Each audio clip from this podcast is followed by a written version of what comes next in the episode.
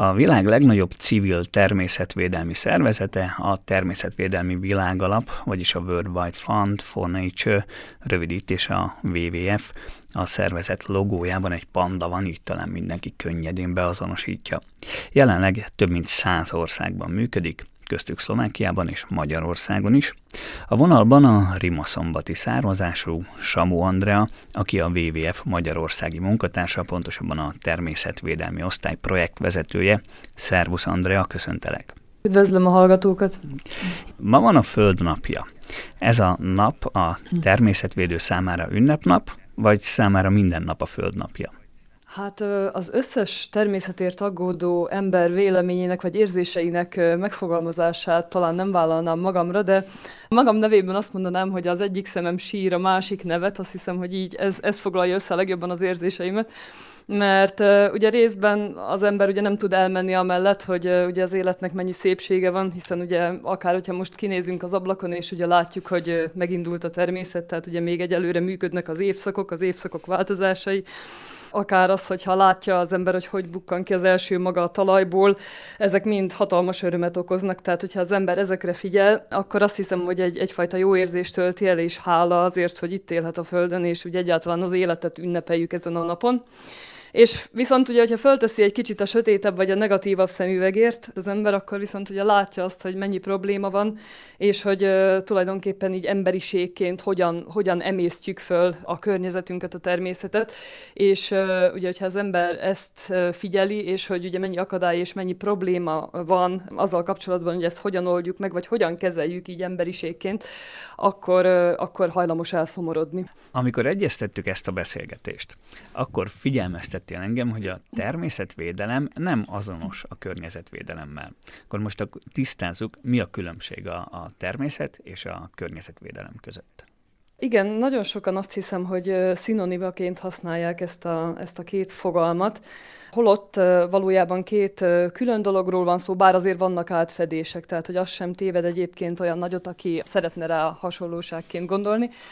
Először is ugye azt szeretném tisztázni, hogy akár melyikről is legyen szó, nem egy különálló ágazatként, vagy különálló dologként kell rá gondolni, hanem a természetnek és a környezetvédelemnek egy olyan beállítódásnak kellene lennie, ami az egész életünket áthatja. Tehát, hogy ez nem egy külön elválasztható dolog, hanem szervesen be kellene építeni mind a mi emberi magatartásunkban, mind pedig az összes szakágazat, szakpolitikát át kellene, hogy hassa, hiszen mind a kettő tulajdonképpen az életünk alapjainak védelmével foglalkozik. Úgy lehetne ezt bemutatni, azon felül, hogy elmondom egyébként, hogy a természetvédelem az inkább arra koncentrál, hogy az egyes fajok, a fajok közti kölcsönhatások, a különböző életközösségek és az ő élőhelyeik védelmét célozza, tehát, hogy a természet eredeti működését és dinamizmusát, az ott működő kölcsönhatásokat próbálná minél természetközeli állapotban megőrizni, addig a környezetvédelem már inkább arra koncentrál, amit az ember létrehozott a művi környezetében a saját maga életminőségének a növeléséhez, hogy ezt hogyan tudná hozzáigazítani, tehát hogy minél kevésbé károsan hatni ugye a természeti rendszerekre, tehát hogy nagyjából így lehetne megfogalmazni, és hogy egy, egy hasonlattal éljek, úgy lehet ezt elképzelni, hogy most emberiségként sajnos azt kell, hogy mondjam, hogy, hogy egy autóban utazunk lefelé a lejtőn, vagy inkább robogunk. Na most ebben az autóban a környezetvédelmet mondjuk a katalizátorként lehet elképzelni, amit beépítünk ugye a kipufogóba, hogy felfogja a mindenféle káros anyagokat, amiket kibocsát az autó, a természetvédelem pedig a beépített fék lenne az autóba. Tehát az a fékezési mechanizmus, amivel úgymond saját magunktól megóvjuk a természeti rendszereket. És jelenleg ugye azt kell mondjam, hogy ez a, ez a fék, ez hát gyengécske, nagyon rosszul fog, és, és, és sokszor hiányzik is a rendszerből. A következő kérdésemet úgy fogalmaztam volna meg, hogy elég komolyan vesszük-e a természet és környezetvédelmet, vagy hát ugye szavak szintjén igen, mert nagyon hangzatosan tud fogalmazni az ember, de, de ugye a tettek azok már kívánni valót hagynak maguk után. De az első két megszólalásodból azt kell, hogy mondjam, hogy a választ is megkaptuk rá, hát nem veszük komolyan. Valójában ugye ez egy eléggé összetett és bonyolult dolog, Az a helyzet, hogy ugye az emberek egyfajta ilyen hiedelemrendszerekben élnek, és borzasztó nehéz ezeket a hiedelemrendszereket megváltoztatni, és nem elég csak megváltoztatni, hanem utána ugye egész rendszer szintű változásokat kellene létrehozni ahhoz, hogy bizonyos dolgok jobban működjenek. Ugye ilyen a természetvédelem is. Tehát egyáltalán nem lehet azt mondani, hogy ne lenne tapasztalható változás, inkább csak a, a változásnak a sebessége és a hatékonysága az, ami, ami sokszor megkérdőjeleződik. Hiszen azért ugye azt lehet látni, hogy, hogy például ugye sok esetben a fogyasztói magatartás ugye valamilyen szinten változik, de ugye az például elég kevés, hogyha mondjuk egy fogyasztó, mm, nem tudom, kitalálja, hogy szeretne környezettudatosabban élni, és akkor ugye ő maga mondjuk elkezdi szelektíven gyűjteni a hulladékot, vagy elkezd saját magának akár termelni dolgokat, vagy nem vesz olyan gyakran újabb ruhákat, ugye, hogy ezzel a divatipar vagy a fast fashion terjedését megakadályozza, de nagyon sokszor ugye futunk abba bele fogyasztóként, hogy ezzel ugye lényegében nem tudunk addig hatást elérni, igazi hatást, amíg a rendszerek is nem változnak, és mondjuk a nagyvállalatok hozzáállása is nem változik ebbe jobban.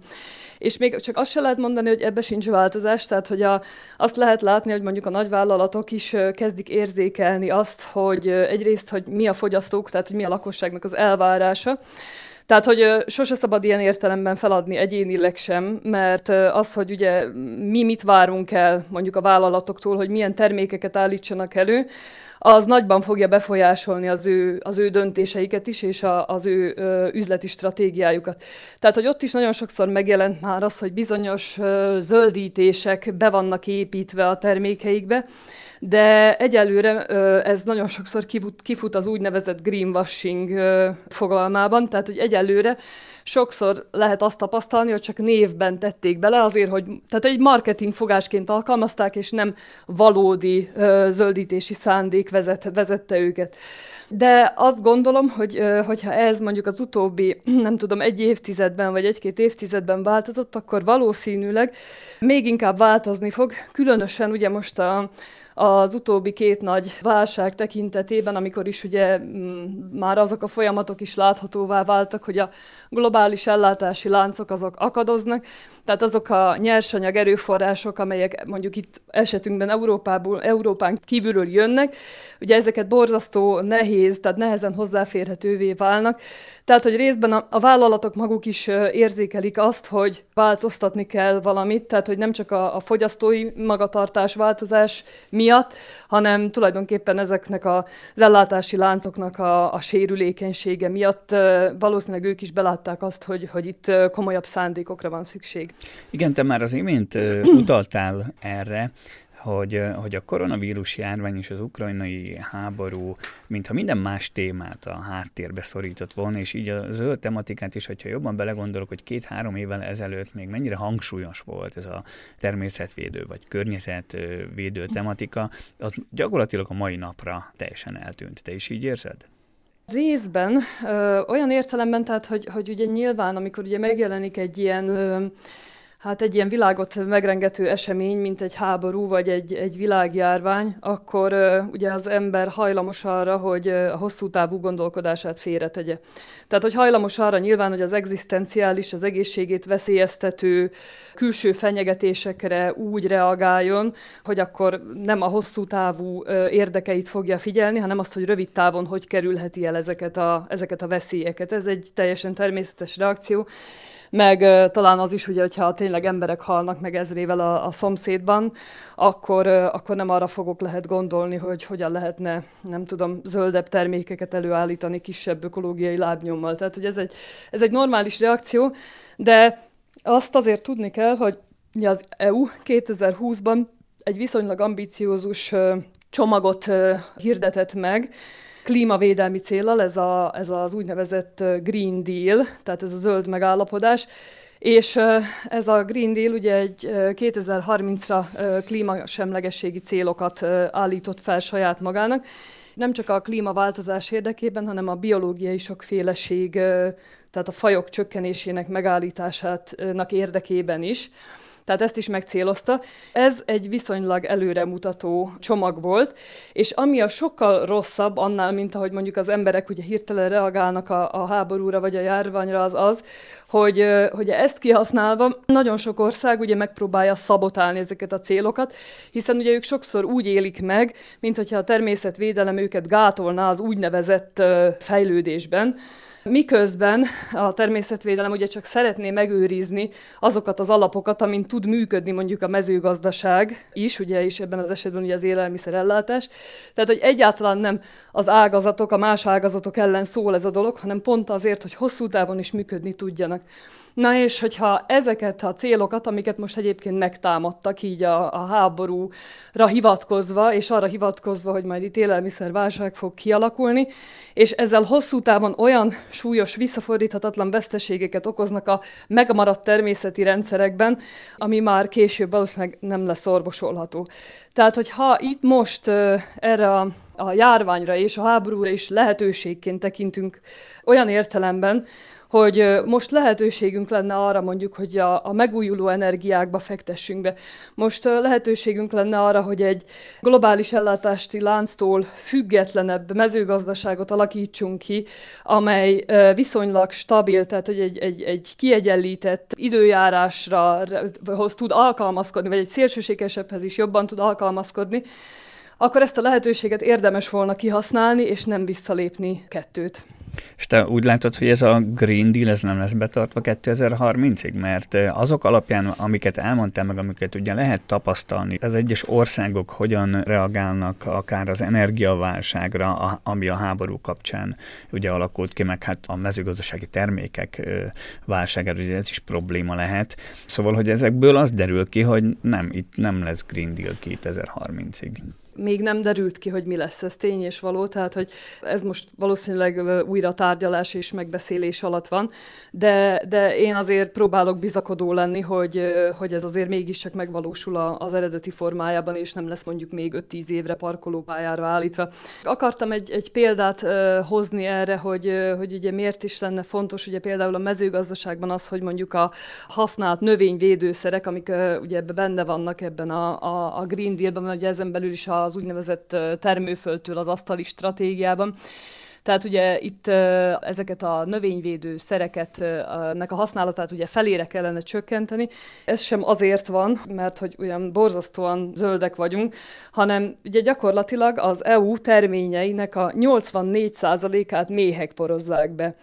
Na most, hogyha ha ezeket a méheket ugye tűzzel, vassal írtjuk, mint most, ugye például a növényvédőszerek használatával, de nem csak azzal, hanem például az is, hogy, hogy mondjuk úttól útig beszántunk mindent, akkor gyakorlatilag se élőhelyük nem lesz, és amelyiknek még esetleg maradt némi kósza növény, tehát ugye a, a házi méhek itt, itt ez kevés, hanem itt a vadméhekkel is számolni kell, akkor, akkor gyakorlatilag nem lesz, aki beporozza a, a terményeinket. Tehát, hogy gyakorlatilag ez az intézkedés ezért született, hogy a beporzókat védjük, de nem hobbiból védjük, mert nem azért, mert cukik és aranyosak, azért is egyébként, de legfőképpen azért, mert ezek nekünk olyan gazdasági hasznot hoznak, ami milliárd eurókban mérhető. A kérdés az, hogy, hogy mi vagy ki a természet első számú ellensége, és ugye erre egy szóval lehetne válaszolni, ezt azért úgy most már nagyjából mindannyian sejtjük, sőt, hát önmaga ellensége is, azok alapján is, amiket eh, elmondtál, de, de ugye arról beszélünk, hogy az ember.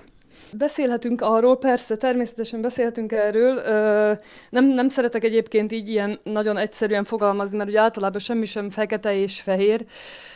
Ugye a probléma itt az, hogy ugye az ember úgy alakítja át a tájat nagyon-nagyon hatékonyan, és azzal ugye, hogy ilyen korlátlan mennyiségű energia áll a, a rendelkezésünkre, még sokkal hatékonyabban, mint korábban, hogy a, a rendszer fenntartásához szükséges többi elem igényeit egyszerűen nem veszi figyelembe és ezzel ugye valóban önmagunk sírjátásuk, de ugye nem azért, mert hogy, hogy akkor most itt a természet majd sírni fog, és úristen, hanem egész egyszerűen az lesz, hogyha felszámoljuk a, az életünknek az alapjait, akkor nem lesz, ami fenntartsa a mi civilizációnkat, a mi kultúránkat. És akkor a természet az tovább lép egyet, mi meg majd nem annyira fogunk tudni tovább lépni. De hogy értelmezzük ezt, hogy a természet tovább lép, meg nem tudunk tovább lépni? Tehát úgy értette, hogy a természet meg tudja oldani, vagy valahogy ki tudja zárni az emberi tevékenységet, az ember meg ugye a természet nélkül nem tud élni? Ez egy valószínűleg hosszabb, már most megindult folyamatokból fog állni, tehát hogyha mondjuk egy ilyen Vegyünk egy, egy példát, tehát hogy ugye most a klímaváltozás miatt ugye arra számítanak a, a kutatók, hogy ugye például a, a klímaváltozás ugye azon keresztül hat, hogy, hogy meggyorsítja a víz körforgását. Tehát a víz körforgásának meggyorsítása az pedig úgy nyilvánul meg a már most a mindennapjainkban, meg fog majd később még sokkal szélsőségesebben, hogy ami korábban ilyen nagyon kiegyenlített volt az időjárásunk, ugye ez jellemző 12 ezer éve, mióta ugye a mezőgazdaság egyáltalán ki tudott alakulni, tehát ez a 12 ezer év volt az, amikor annyira stabilizálódott a klíma, hogy képesek voltunk a mezőgazdálkodást folytatni hogyha ha a vízkörforgás felgyorsul, ezt ugye felgyorsítottuk azáltal, hogy részben ugye annyira átalakítottuk a tájakat, hogy nincs, ami visszatartsa a vizeket a rendszerben. Tehát ugye sokszor a, a, a víz az akadálytalanul rohan le a folyókba, és utána később pedig ugye a tengerek felé, hogy ezzel sokkal gyakoribb aszályokat és sokkal gyakoribb árvizeket okozunk. Na most, hogyha ha ez, ez így alakul, ugye például hogy az asszályok gyakorisága ijesztő mértékben nő, tehát ugye, ha most csak az idei tavaszt vesszük, gyakorlatilag tűzgyújtási tilalom volt szinte március eleje óta itt Magyarországon, és hát mi a víz világnapján a vízhiány világnapját ünnepeltük, mert gyakorlatilag ilyen sivatagi körülmények uralkodtak az egész országban, amire már ugye bőven be kellett volna raktározni a talajba azt a vízmennyiséget, ami később ugye az első termények felneveléséhez szükséges. Na most, hogyha ugye ebből még több lesz adott esetben, ugye akkor egyszerűen veszélybe kerül a maga a mezőgazdasági termelés, tehát az élelmiszerellátás. Ha az élelmiszerellátás veszélybe kerül, ugye akkor általában az van, hogy, hogy hatalmas embertömegek esetleg megindulnak másfelé, Ugye indul a migráció, különböző konfliktus helyzetek alakulnak ki, problémák, háborúk adott esetben, tehát hogy, hogy ezek egy ilyen, ilyen láncolatot indítanak be, amik egymást erősítő elemekből állnak, és ez valójában sajnos egy negatív spirál, ugye, ami, ami az összeomlás felé viszi a civilizációnkat. Tehát a természetvédelem, és vagy akkor mondjuk így, hogy a civilizáció szempontjából is azt gondolod, hogy a, hogy a jövőben a legnagyobb problémát a víz körforgásának felgyorsulása okozhatja, vagy pedig vannak még egyéb, úgymond ilyen környezeti vagy természeti aknák, amikre még az ember képes és hajlamos rálépni. Abszolút vannak. A svéd kutatók a 2000-es évek derekán határozták meg a a bolygónak az úgynevezett planetáris határait, ugye, ami azt jelenti, hogy meghatározták azokat a területeket, hogy melyek azok a kulcsrendszerek, ahol stabilitást kell elérnünk ahhoz, hogy a kiegyensúlyozottan mm, tudjunk működni emberiségként. És hogy sajnos már most vannak olyan területek, ugye, amin átléptük ezt a, ezt a határt, tehát hogy gyakorlatilag nem tudjuk pontosan, hogy a rendszernek az úgynevezett saját beépített rugalmasságja vagy fékje meddig fogja még, hát meddig fog még megmenteni minket az összeomlástól gyakorlatilag. És hát az egyik ilyen az mindenképpen ugye a klímaváltozás, amit, amit említettem, hiszen ugye a klímaváltozás az önmagában, ugye, ahogy mondtam is, ugye például ugye a vízen keresztül nagyon erő, erőteljesen érezteti a, a hatását. De ugye a klímaváltozás mellett, ugye, ami viszonylag jó PR-t kapott az utóbbi egy-két évtizedben jogosan, egyébként tegyük hozzá, de például sokkal, sokan hajlamosak megfeledkezni arról, hogy, hogy milyen hatalmas csökkenés tapasztalható a fajoknak a sokféleségében. Na most ugye a, a fajoknak a sokfélesége, hogy nehéz így ezt mihez kötni, hogy, hogy mi ezzel a gond, hogy mondjuk mit tudom én, hárommal kevesebb cukibéka lesz a, a tóparton. Most csak mondtam egy hülye példát. Tehát, hogy itt az a helyzet, hogy ugye a rendszerek stabilitásához mindig hozzájárul az, hogy minél nagyobb a változatosság. Ez az élet minden területén igaz egyébként, de a, a fajok területén meg különösen. Tehát vannak olyan fajaink, olyan kulcsfajaink, amelyek például, mint ugye az előbb emlegetett beporzók, azok kulcs szerepet töltenek be a gazdaságunkban is gyakorlatilag. És hogyha ők valamiért kiesnek, viszont a rendszerben nagy a változatosság, tehát többféle faj képes mondjuk ugyanazt a funkciót ellátni, akkor nem vagyunk akkora bajban, mert ugye a természet képes arra, hogy egy bizonyos funkciót képes helyettesíteni másikkal, amennyiben van másik funkció vagy másik faj. Na most, hogyha kicsit hazabeszéljek, ugye a vizekkel foglalkozom alapvetően, mm. Tehát a, a, a vizes élőhelyekre az a jellemző, hogy, hogy Európa szerte a nagy részüket felszámoltuk. Tehát Magyarországon például ugye a, a folyószabályozásokkor a, a vizes élőhelyeknek a 97%-át eltüntettük. Tehát gyakorlatilag sikeresen, ma már azt mondhatjuk, hogy sikeresen szárítottuk ki az ország nagy részét. Na már most ez önmagában, tehát hogy az, hogy, hogy eltüntettük, beszántottuk, sóval behintettük ezeket a helyeket, ez már önmagában egy, egy hatalmas fajveszteséghez vezetett. Na most, hogyha ezekhez hozzávesszük azt, hogy, hogy szennyezünk, hozzávesszük azt, hogy, hogy mondjuk korábban ugye haláztunk, tehát ugye nem horgáztunk, hanem haláztunk, hogy kavicsot termeltünk ki, hogy, hogy hajózunk, és hogy még ezerféleképpen használjuk a vizeket, tekintet nélkül arra, hogy ott kik vagy mik élnek. Erre azt lehet mondani, hogy globális szinten, ugye a WWF felmérése szerint 1970 óta 84%-kal csökkent a vízhez köthető gerinces fajok száma és kétszer olyan gyors ütemben csökken egyébként, mint az összes többi, például a szárazföldi élőlényeké. Tehát, hogy, hogy ez iszonyúan, iszonyúan súlyos és drámai, drámai dolog alapvetően. És például, hogyha tízezer éve itt lettünk volna ezen a bolygón, és megnéztük volna a gerinces fajoknak a súlyeloszlását, akkor azt láttuk volna, hogy az ember ebből egyetlen százalékot tett ki, és 99 százalék pedig vadállat volt. Ez mára úgy néz ki, hogy gyakorlatilag a vadállatok száma 1 százalékra csökkent erről a 99-ről, az emberé az ilyen 30 százalék körül van, és az embereket ellátó haszonállatok, azok pedig gyakorlatilag szintén ilyen, ilyen 40-50 százalékot tesznek ki. Tehát, hogy egészen megváltoztattuk a bolygónak a képét, és olyan formán, ami nem a változatosság, hanem inkább az uniformizálódás irányába hat ami nem szerencsés a biológiai sokféleség szempontjából. Tehát visszakanyarodva például ez egy borzasztó súlyos probléma a klímaváltozás mellett, aztán a, megváltoztattuk a globálisan a, a tápanyagkörforgásoknak a, az egyensúlyát. Tehát például ugye a mezőgazdaság egy hatalmas terület használó, ahol rengeteg ugye műtrágyát használunk, és mivel ugyanúgy például a folyók mentén nincsenek már az árterek, vagy nagyon, nagyon szűkek, amik ugye megszűrték korábban ezeket a tápanyagban igen nagyon dús vizeket. Ezek most mind bemosódnak a, a folyóba, és ugye el, elszállítják a tengerbe, ahol hatalmas algavirágzásokat okoznak. És ugye ez, ezt a sort így lehetne folytatni, tehát hogy van, van ebből még egy pár.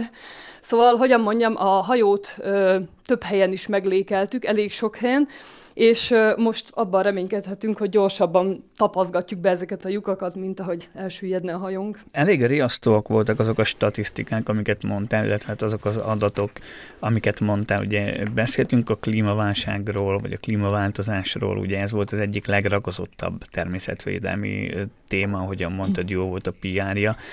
Viszont azt mondod, hogy, hogy szinte mindent elrontottunk, de ezt nem egy perc alatt rontottuk el, hanem ezt hosszú évtizedeken át rontottuk el. Mit kell tenni ahhoz, hogy megállítsuk a klímaváltozást? Egyáltalán meg lehet-e ezt állítani, és mennyi időre van szükség arra, hogy mondjuk ideális körülmények között valamiféle természeti egyensúlyt tudjunk így létrehozni? Hát az egyet, egy kérdés egyébként, hogy, hogy mennyi időre van szükség, és sajnos egy másik kérdés, hogy mennyi időnk van rá. Tehát, hogy ezt, ezt mindenképp meg kell, meg kell említeni. Mennyi Tehát, időnk van rá? Akkor kezdjük ennél. Tehát 2030-ra klímasemlegesnek kellene lennünk, azaz a széndiokszid kibocsátásunkat minimum nullázni kéne, tehát ez lenne az egyik alap, alapvető dolog. Aztán a tevékenységeinket abszolút átalakítani, hogy mondjam, ilyen természet alapúvá. Tehát, hogy egyáltalán nem az a cél, hogy semmit ne csináljunk, hanem azt, amit csinálunk, azt csináljunk a természettel összhangban. Tehát, hogy most már, ami, ami még érintetlen, az a kevés érintetlen zöld felület, ami még megmaradt, ahhoz nem lenne szabad hozzányúlni használni. Tehát azt ott kéne hagyni érintetlenül, hogy működhessen, sőt, ez már nem elég, hanem újabb területeket kellene restaurálni, tehát hogy ezeket, a, ezeket az elveszett, átalakított természeti területeket vissza kellene alakítani.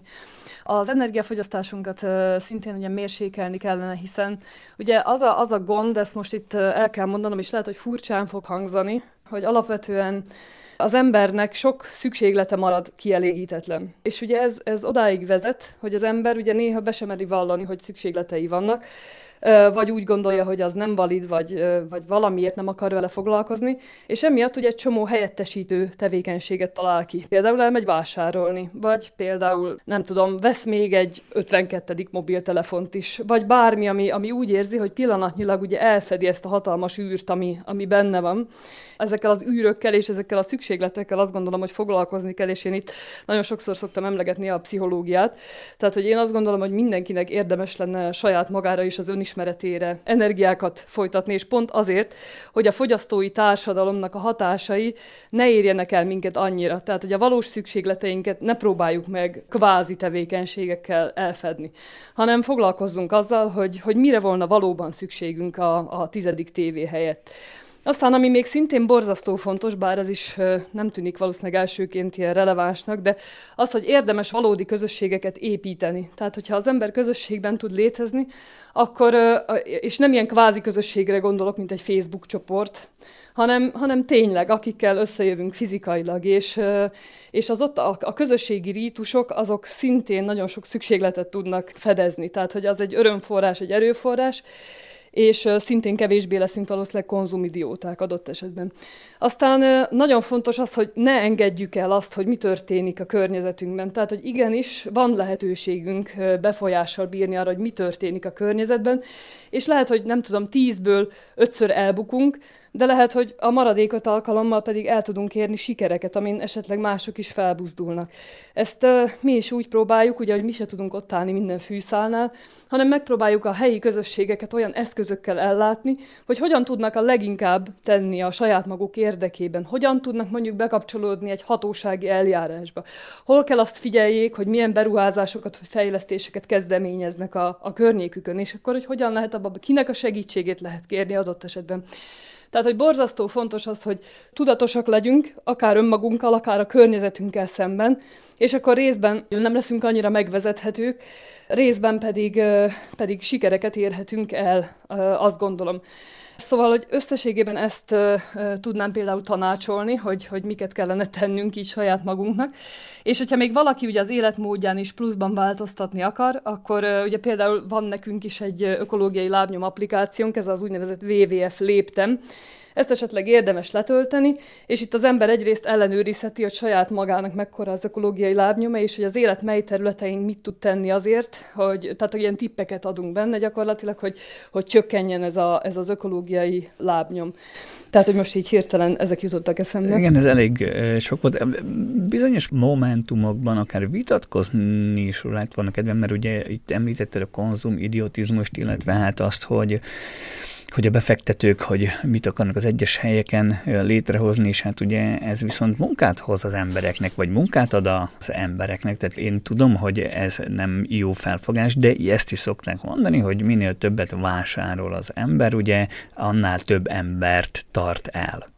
Igen, ez biztosan így van. Alapvetően csak az a helyzet, hogy én azt gondolom, hogy azt a vásárlóerőt, ami most ide koncentrálódik, bár egyébként még, még erre is tudnék példát mondani, ugye például nagyon sok szupermarketben most az van, hogy szinte a kasszásokra lassan nem is lesz szükség, mert uh, ugye most már ilyen önműködő kasszák vannak, amiket az emberek uh, használnak is. Igen, ez Tehát, igaz. hogy ilyen értelemben szorul ki az emberi munkaerő, mondjuk ilyen, ilyen helyekről is, meg hogyha a mezőgazdaságot nézzük például, ugye most már annyira gépesített sok esetben a mezőgazdaság, hogy oda is alig van szükség uh, emberi munkaerőre. Egy példát mondok szintén a, arra, amivel mi foglalkozunk. Tehát, hogy mi egy olyan vidékfejlesztési koncepciót tudunk elképzelni, eh, ahol ugye a nagyüzemi mezőgazdaság helyett eh, inkább ilyen kisebb léptékű ökológiai gazdálkodás irányába mutató hát életpályákat szeretnénk, eh, vagy kínálunk fel az embereknek, és uh, ugye ebben részben az ember újra, újra jobban kapcsolatba kerül a természettel, tehát lehetősége lesz arra, hogy mondjuk tudja, hogy egy adott termék honnan származik. Tehát ugye ma már ugye az, az a nagyon jellemző, hogy ugye annyira elszakadtunk a, a valóságtól, azt kell, hogy mondjam, hogy nagyon sok esetben, hogy ami, ami itt van az órunk előtt, akármilyen termék, azt sem tudjuk, hogy hogy állítják elő, hogy miből készült, hogy hol készült egyáltalán, lehet, hogy a világ másik végén nem tudjuk, hogy ki készítette. És ugye nagyon sok esetben ugye ez a probléma, hogy nem érezzük a, a visszacsatolásokat, tehát hogy annyira el vagyunk szakadva a valóságtól, hogy ami mondjuk egy adott biológiai rendszerben megtörténik, annak nincs ránk később közvetlen hatása, és ez a gond, ami miatt nagyon nehezen ismerjük föl a globális problémáknak a, a súlyát. Tehát, hogy a biológiai rendszerekben keletkező figyelmeztetést nem, ér, nem érezzük a saját bőrünkön, vagy pedig van egy kompenzáló mechanizmus. Tehát erre is mondok egy példát, hogy egyszerűbb legyen. Tehát, hogy mondjuk az, hogy töltések közé, megint hazabeszélek, töltések közé szorítottuk a folyókat, adott esetben valamilyen vélt haszon miatt, ugye itt is sok esetben azért, hogy a mezőgazdaságnak több helye legyen, ezzel ugye azt értük el, hogy a, ugyanazoknak az árvizeknek sokkal szűkebb helyen kell levonulniuk. Na most erre nem azt reagáltuk, hogy na hát tényleg hát rosszul csináltuk, mert elvettük a folyóktól a teret, és most már nincs tere annak a, ugyanannak a víznek, amire viszont szükségünk van egyébként, mert sok esetben olyan kevés a csapadék, vagy olyan szélsőségesen esik le ugye most már manapság, hogy a folyókból érkező és az ártereken szétterülő vízre szükség van helyben. Ezt a legtöbb helyen most már ugye felismerték, csak még mindig nagyon lassan mozdulunk.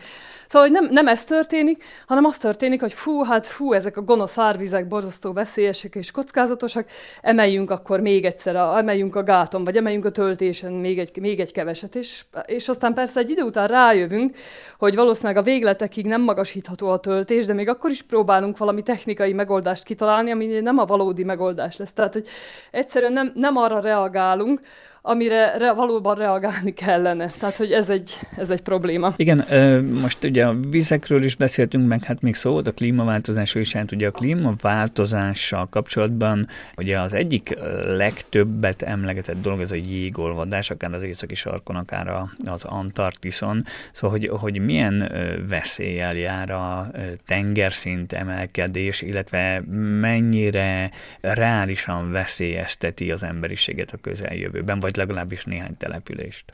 Abszolút, tehát ugye az emlegetett IPCC, ugye ez az ENSZ éghajlatváltozási kormányközi testület te, amely jelentéseket szokott készíteni ugye a klímaváltozás aktuális hatásairól, meg a mérséklésének a lehetőségeiről, és az ő előrejelzésük ugye az volt, hogy 2100-ig több mint fél métert emelkednének a, a tengerszintek.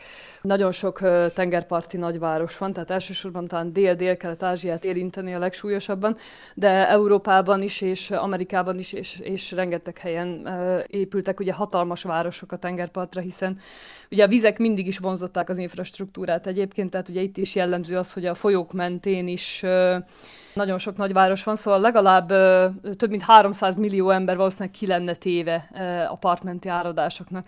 Most ugye a klímamodellek persze mindig hordoznak valamennyi bizonytalanságot magukban, tehát ez lehet sokkal súlyosabb is, meg kevésbé súlyos is. Azt tudjuk, hogy Ugye például Indonézia már most készül beköltöztetni a fővárosát a sziget belsejébe, például erre is reagálva. De volt már olyan csendes óceáni sziget, amit már most evakuálni kellett, mert már ugye most ellepte a tenger. Tehát, hogy a, a tengerszint emelkedése az mindenképp egy, egy valós probléma, ami már most érezteti a hatását. Szorosan összefügg egyébként a, a természetvédelemmel, a klímaváltozással, a, az élelmiszerbiztonság, de ezt már te is említetted, meg a, meg a fenntartható mezőgazdaság. Mik a legnagyobb kihívások ezeken a területeken? Tulajdonképpen, hogyha most így leegyszerűsítjük, ugye akkor így elgondolkozhatunk azon, hogy, hogy mi, a, mi, mi a mezőgazdaságnak a feltétele, sőt, mi a fenntartható mezőgazdaságnak a feltétele. Az az, hogy legyen egy egészséges, jól termő talaj, legyen víz, ami, ami tulajdonképpen öntözi, és ugye legyen elég szerves anyagtartalom, hogy képes legyen felnevelni ezeket a, ezeket a kultúrákat. Na már most ugye ezeket, ugye beszéltünk már erről, hogy melyiket mi fenyegeti adott esetben. Tehát, hogy itt, itt most az a helyzet, hogy a mezőgazdaságban is ugye az a jellemző, hogy a talajt egyáltalán nem kímélő módon mezőgazdálkodnak a legtöbb helyen, hiszen ugye részben nem biztosítanak állandó talajtakarást, ami segítene például ugye az asszály ellen való védekezésben. Aztán a vizek kapcsán ugye emlegettem az asszályt és az áradásokat. Az asszályoknak a gyakorisága is szerintem meg fog duplázódni az elkövetkezendő évtizedekben, tehát hogy ez egy, ez egy borzasztó veszélyeztető tényező. És ugye, hogyha azt nézzük például, hogy 261 olyan ö, vízrendszer van a Földön, amelyen több ország osztozik, ugye akkor ez már most látjuk, hogy micsoda konfliktusoknak lehet ez a meleg ágya. Erről mondhatunk távolabbi és közelebbi példákat is egyébként. Mondjuk, mondjuk. Tehát, hogy nem olyan régen, szintén a, a, egy néhány éves történet a Törökország és Szíria közötti konfliktus. Ugye a Törökország ugye gyakorlatilag annyi sok vizet tartott vissza, hogy gyakorlatilag a folyónak, a folyó vízhozamának már csak egy része érkezett Szíriába, és ugye emiatt ott rögt, rögtön csökkent az életminőség. Nagyon sok ember, szerintem az emberek, lakosságnak az egyharmada nem jutott hozzá egészséges vízhez egyáltalán. Tehát, hogy, hogy ez, ez egyáltalán nem egy elhanyagolható probléma, és ugye addig, amíg nem vízgyűjtő szinten kezeljük mondjuk a folyókat, hanem egy ország megpróbálja ezt a saját hatáskörében megoldani, addig nem lesz valódi megoldás, mert csak így tologatjuk a térképen a problémát. És akkor, hogy mondjuk egy közelebbi példát, ugye én elsősorban a Dunával foglalkozom, és ugye itt is számos problémát generál az, hogy a, a felvizeken ugye egy csomó vízerőmű épült. Ugye ebből részben az következik, hogy, hogy ez, ez annyira megváltoztatta az egész folyónak a hordalék egyensúlyát, és magának a, a, a medernek a, morfológiáját és magát a vízhozamot is, ami miatt ugye szintén nagyon sok konfliktus van, ugye ezt nem kell ecsetelni, azt hiszem. Ez is egy probléma. Szóval eh, akkor beszélhetünk akár a műanyag szennyezésről is, ugye akár a Tisza kapcsán az ugye ott relevánsabb valamivel, ugye egy rengeteg eh, műanyag érkezik a felső vizekből, amit mondjuk itt kell kezelni, mert ugye itt csapódik le nálunk. Szóval itt mindenképp arra van szükség, hogy erős vízgyűjtő szintű, több országon átívelő és valóban megvalósított stratégiák legyenek kidolgozva. Jól érti az ember a saját környezetét? Mert hogy elég természettudatosak vagyunk szerinted? Vagy, mert ugye említetted, hogy egyre jobb a helyzet, de elége az, ahol most éppen vagyunk? Azt gondolom, hogy valóban sokan látják a kapcsolatot azért a természeti rendszerek és a társadalmi ö, problémák között, de, de azt hiszem, hogy még ez, ez nem elég, tehát hogy nem mutatkozik egyelőre olyan átütő változás ugye ezekben a globális rendszerekben, hogy, hogy azt mondanám, hogy ez most már egy olyan súlyt képvisel, ami teljesen átalakító lehet adott esetben. Még azt is mondhatnám, hogy lehet egyébként, hogyha nem lett volna mondjuk most a háború, akkor el tudtunk volna indulni így a járvány után egy ilyen úton, mert ugye ez a járvány azért sok tekintetben egy ilyen fejbekólintás volt, most túl az egészségügyi dolgokon, ugye rögtön fény derült arra, hogy hirtelen a globális kibocsátások csökkentek 10%-kal, egy na hát, hogy ugye az emberek hirtelen nem tudtak olyan hatékonyan működni, nem tudtak úgy utazni, beszorultak ugye home office-ba, sok esetben, így nem terhelték annyira mondjuk a közlekedési útvonalakat, hogy rögtön érzékelhető volt egyfajta változás, és azt gondolom, hogy ennek nyomán el tudtunk volna indulni egy jó irányba. Na most ugye még föl se ocsúttunk abból, hogy, hogy talán egy kicsit enyhült a járvány, akkor ugye hirtelen beütött a háború, és ugye most gyakorlatilag a világ legnagyobb gabona exportőre háborúzik az ötödik legnagyobb gabona exportőrrel. Tehát, hogy ezt nevezhetjük ugye egy, egy, egy problémának adott esetben. Most én azt gondolom, hogy, hogy csak bizakodni lehet abban, hogy hogy ez, ez működni fog. Hát mi, hogy mondjam, mi mindent megteszünk annak érdekében, hogy ugye az emberek egy kicsit visszataláljanak, egy kicsit jobban visszataláljanak a, a természethez. Ugye ezt is emlegettem, hogy, hogy azt gondolom, hogy a közvetlen kapcsolat és annak a hiánya, hogy a bőrünkön érezzünk bizonyos dolgokat, ez, ez nagyon hiányzik ma. Tehát, hogy régen például, ugye míg az embernek nem voltak annyira hatékony eszközei a tájátalakításhoz, addig muszáj volt jobban alkalmazkodjon a természethez. Tehát muszáj volt, hogy megfigyelje a működését, hiszen hogyha ha nem figyelte meg és nem alkalmazkodott, akkor meghalt. Vagy akkor elmosta a terményeit az eső, vagy bármi és akkor az úgy, az úgy nagyjából működőképes volt. Csak hát ugye ehhez az kellett, hogy részben ne legyünk ennyire hatékonyak, részben pedig sokkal kevesebben voltunk. Tehát ugye most a, a népszaporulat is ugye a, elég nagy, még mindig, tehát ugye lassan 8 milliárddal leszünk a Földön. Azt hiszem, mikor én iskolában voltam, akkor még 5,5 milliárdot tanultunk, ha jól rémlik. Valahogy így volt, Tehát, igen. hogy visz, viszonylag, viszonylag gyors ez a, ez a szaporodási ütem, úgyhogy nagyon megváltoztak a feltételek, és hát nagyon más struktúrákban kell meg megoldást találnunk. Szóval hogy összességében azt mondom, hogy hát próbáljuk feltenni a bizakodó szemüvegünket, hogy, hogy hát ha sikerülni fog. Mi az, amit mindenki meg tud tenni a saját környezetében, a mikrokörnyezetében, hogy, hogy óvja a természetet, hogy, hogy egyszerűen jobb legyen, vagy, vagy legyen egy olyan tudat, hogy igen, valamit azért tudtam tenni ezt már nem ismerem mondani, mert annyira evidenciának tűnik, de, de sajnos még mindig nem, nem feltétlen az. Tehát, hogy az, Azt gondolom, hogy tényleg, hogyha kevesebbet vásárolunk, plusz kevesebb csomagolóanyagot, és mondjuk kevesebb egyszer használatos műanyagot, ami, ami ugye rengeteg hulladékot képez, és rettenetesen terheli a, a, a rendsz, az élő rendszereket, akkor, hogyha ezt meg tudjuk tenni, akkor az, az már egy nagy lépés. Ugye az, azt is szokták emlegetni, hogy ugye a, a használati tárgyainkat ugye minél tovább használjuk. Tehát lehetőleg azért, mert divatos, azért nem menjünk új telefont venni, és nem menjünk a mit tudom én, havonta változó trendek szerinti ruhákat megvásárolni. Tehát, hogy egyszerűen csak, csak próbáljuk visszafogni magunkat, és mindezt az energiát, ami, vagy ez, ezeket a hiányokat, amik bennünk keletkeznek, ezt így próbáljuk egy más, más dologra fordítani, például inkább menjünk el futni, vagy menjünk el, menjünk el evezni helyette, vagy bármi hasonló hobbit ki lehet találni aztán gyakorlatilag próbáljunk minél kevesebbet autózni. Tehát, hogy, hogy az, hogyha mondjuk biciklivel tudunk közlekedni a legtöbb helyre, vagy tömegközlekedéssel, ugye már az is nagyon sokat segít. Tehát, hogy közvetlenül ezt aztán, hogyha ha lehet, akkor ugye helyi termelőktől vásároljunk a piacon. És ha már megvettük azt az élelmiszert, akkor utána együk is meg. Tehát, hogy rettenetesen nagy környezetterhelése van például ugye az élelmiszer pazarlásnak. Volt itt nem olyan rég egy nagyon jó reklám, nem tudom, hogy ezt, ezt látta-e valaki. Az volt a lényeg, hogy egy étteremben ült, ült egy, egy valaki, és akkor a pincér ugye kivitte neki a, a megrendelt ételt, és mielőtt oda tette volna a, a vendég elé, ezzel gyakorlatilag a felét így beletúrta a szemétbe, és ugye nyilván megdöbbenten nézte a vendég, hogy mi, és hogy tulajdonképpen azért, mert hogy ennyit hagyunk meg és dobunk ki egyébként a kukába. Tehát ugye az élelmiszerpazarlás az egy, az egy borzasztó nagy probléma adott esetben. Nagyjából ezek, ezek jutottak Igen. eszembe. Mik a legriasztóbb dolgok szerinted térségünkkel a természetvédelemmel kapcsolatban, illetve hogy, hogy, hogy mennyire van Közép-Európa ebben a tematikában, ebben a gondolkodásban lemaradva így a leghaladóbb országokkal uh-huh, szemben? Uh-huh. Na most furcsa dolgot fogok mondani egyébként, tehát azt kell, hogy mondjam, hogy nagyon sokszor ugye jelenleg a a fejlett és gazdag országok szennyeznek a legtöbbet. Tehát, hogy az ő ökológiai lábnyomuk a legnagyobb. Ugye ez egy mondjuk egy logikus dolog is, ugye hiszen az, hogy ugye az ember mondjuk gazdagabb, akkor persze ugye rögtön megveszi a, a ötödik gépet is, meg a nyolcadikat is, tehát ugye rögtön sokkal több a fogyasztása, vagy megveszi a nagyobb autót nagyobb fogyasztással. Szóval, hogy, hogy, hogy jóval nagyobb a fogyasztásuk. Aztán azt kell, hogy mondjam, ugye, hogy ők nagyon sokszor a természeti környezetüket sokkal jobban átalakították. Tehát, hogy nekünk még azért ugye olyan szerencsések vagyunk, sőt, ugye minél, sokszor minél szegényebb régiókba megyünk, annál több és nagyobb arányú érintetlen természetet találunk még egyébként. Mert ugye most már ugye az a tendencia jellemző, és pont ez az, aminek a hibájában nem kellene beleesnünk, hogy mi még tulajdonképpen egy viszonylag jó pozícióból indulunk.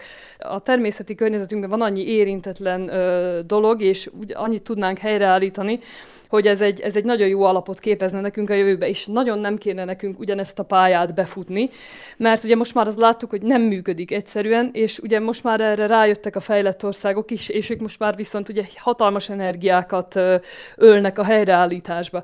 Tehát, hogy nekünk valahogy így ki kéne hagyni ezt a, ezt a láncszemet, hogy mi is eljussunk odáig a teljes átalakításig egy vélt, rövidtávú gazdasági haszon érdekében, hanem, hanem egész egyszerűen most már nekünk is azon kellene dolgoznunk teljes gőzzel, hogy hogyan tudunk a, a természetre alapozni, és ezeket a természet alapú megoldásokat ö, alkalmazni Közép-Európában.